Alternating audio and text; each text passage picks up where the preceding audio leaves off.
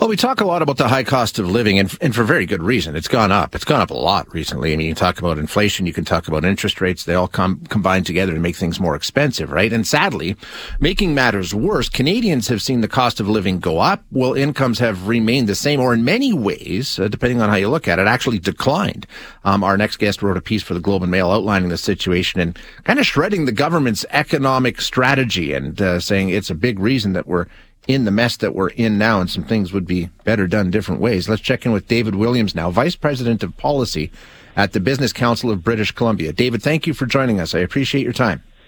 Thanks very much, Shay. Thanks for having me. Let's define the terms here to start. You talk about per capita GDP, which basically is just a function of GDP change in relation to population change, right? Yeah, that's right. I mean, the best way to think about it is gross domestic product, or GDP, is the total income that households and businesses produce in Canada in one year. And we care about that adjusted for population on a per capita basis, because that income is what we use to feed our families. That's what we take to the grocery store. That's what we use to fill our tanks with petrol and so forth. So that's really a great indicator of how the economy is going. And I think most Canadians would agree that we want an economy where average real incomes are going up.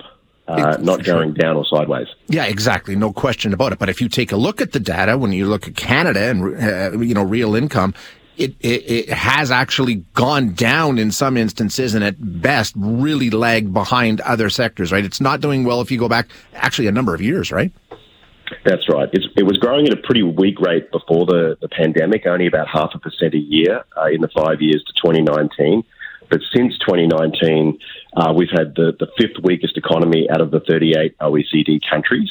And in fact, on a per capita basis, the economy is already in recession, and it's been in recession for the last 4 years. Real GDP per person, or real income per person, was $55,200 last quarter, whereas it was $56,400 in 2019. So that's down 2.1%. From 4 years ago. So just to put that in hard numbers, it's $1,200 per person lower than it was 4 years ago, or nearly $3,000 lower than it was per household 4 years ago. And that's in real terms, adjusted for inflation. Right, yeah, which is, that's depressing to hear the numbers put that way. What's the forecast here? I mean, like you say, going back a number of years, you can see the trend. Does it reverse at any point? How long will Canadians have to wait to see things come back?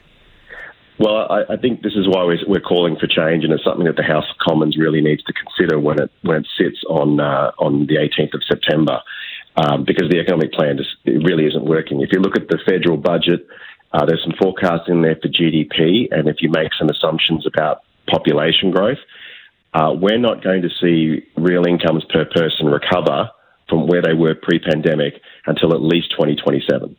So the economy is expected to go sideways for at least the next few years. And then if you look beyond that, the OECD did a report in the latter part of 2021 looking at long-term growth for all of the 38 advanced countries. And Canada is expected to be the worst performing economy out of the 38 advanced countries over the next decade to 2030, and then also the 3 decades after that to 2060. So 4 decades of having the lowest growth in per capita GDP, per capita incomes. So Canadians aren't sort of imagining this. You don't need to be an economist to sort of understand this. It's really straightforward.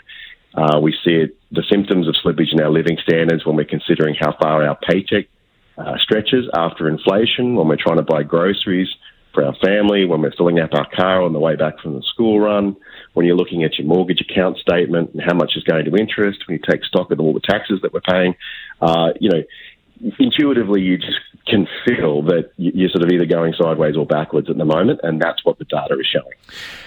When we take a look, and like you say, a lot of this is government policy that's gotten us into this mess. Where has it gone wrong? You cite three in your report, three main factors where the government's sort of lost the plot here.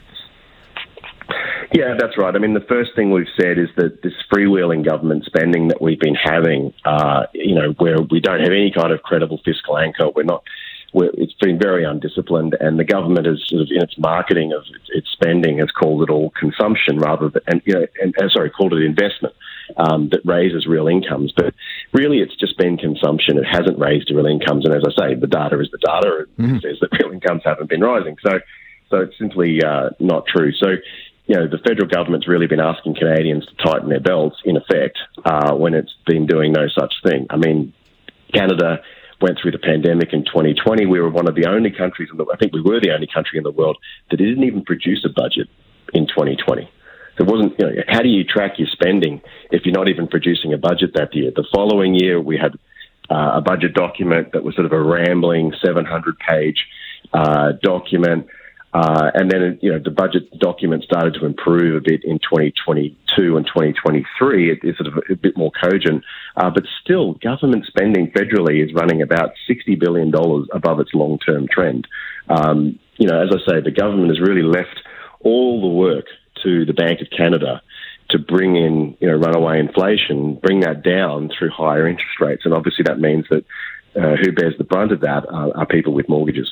Yeah, no question. And we're seeing that play out right now. You also talk about the fact that government, rather than taking a hands-off approach and letting business handle business, has really taken the approach that the government needs to be more heavily involved. And that's backfired. That's right. If you look at business investment in Canada on a per-worker basis, it's actually been falling since 2015, meaning that businesses are not even they have equipment, they have technologies, they have R&D and so forth, but they're not investing enough to keep up with depreciation. So when a worker goes to work, they actually have less equipment than they had, you know, last year, the year before, in real terms, which is quite extraordinary, and that's why the level of productivity in Canada has been falling for 11 of the past 12 quarters. The Canadian workforce on a per worker or per hour basis is no more productive than it was 6 years ago. So businesses do not decide to invest in Canada because the government has an office of, you know, an innovation or a government program that you know, provides some subsidies for them. Businesses look at the overall environment in Canada. They say, what are our potential returns here? What's the regulatory environment? How many headaches are we going to have? Can I understand how long it's going to take me to get a permit to do the project that I've got in mind? And then they'll look at the tax system, not just the level of tax rates, but also how complex and inefficient the tax system is. And they take it all together and they look at it, and they've been voting with their feet. As I say, the level of business investment in Canada is going down. The capital stock on a per worker basis is actually shrinking, which I didn't even think as an economist was possible. But there you are. Yeah, well, I mean, it's just unattractive, right? If it's not, they won't come here, they won't invest. Running low on time here, but I do want to ask you about the third pillar, because it's one that people are talking about quite a bit right now, and that's immigration. And we know that's been ramped up, and you know, there's all kinds of good reasons cited for it. But you're saying at the end of the day, it does cost Canadians. Well, actually, what we're saying is that it's essentially a wash. What does the academic literature say about the level of immigration and its impact, its overall impact, its total impact on the economy? It generally finds that it has a neutral or a negligible overall impact on the indicators that really matter for a country's living standards. It has a trivial effect on labour productivity, no real effect on real wages overall or the employment rate. It's not a panacea for an ageing population because and I can vouch for this myself, being an immigrant's age as well. So it doesn't really move the needle on most of these indicators. And most crucially of all, it doesn't affect GDP per person. So if we're looking at immigration as being a magic pill that's going to overcome all our structural problems so that we don't actually have to deal with them, you know, I'm afraid, you know, it's just not. The science just isn't there to support thinking about ever-increasing immigration as being some sort of economic panacea. Yeah, I mean, and it also comes with the cost, right? And like, so if it's a wash, okay, but you'd like to see it tip to the other side. You'd like to see one of these factors tip to the other side, David. I'm sorry? You'd like to see one of these factors actually leading to an upside. I mean, a wash, as you say, in terms of immigration and you know, economy going sideways. Those aren't good terms. You'd like to see some growth and some positive direction. Yeah, I mean, well, thinking that immigration is going to change the situation in Canada is sort of like believing that if you invite more people to Christmas dinner, it's going to be easier because they can help with the washing up. Right. Right? Like, you know, so like, you know, we quoted Mark Twain in the article. It's not what you don't. It ain't what you don't know that gets you into trouble. It's what you know for sure that just ain't so. And what we're really missing, and what we can't get away from, is that we need an economic policy agenda in Canada that's actually focused on making average real incomes go up over time, rather than sideways or down.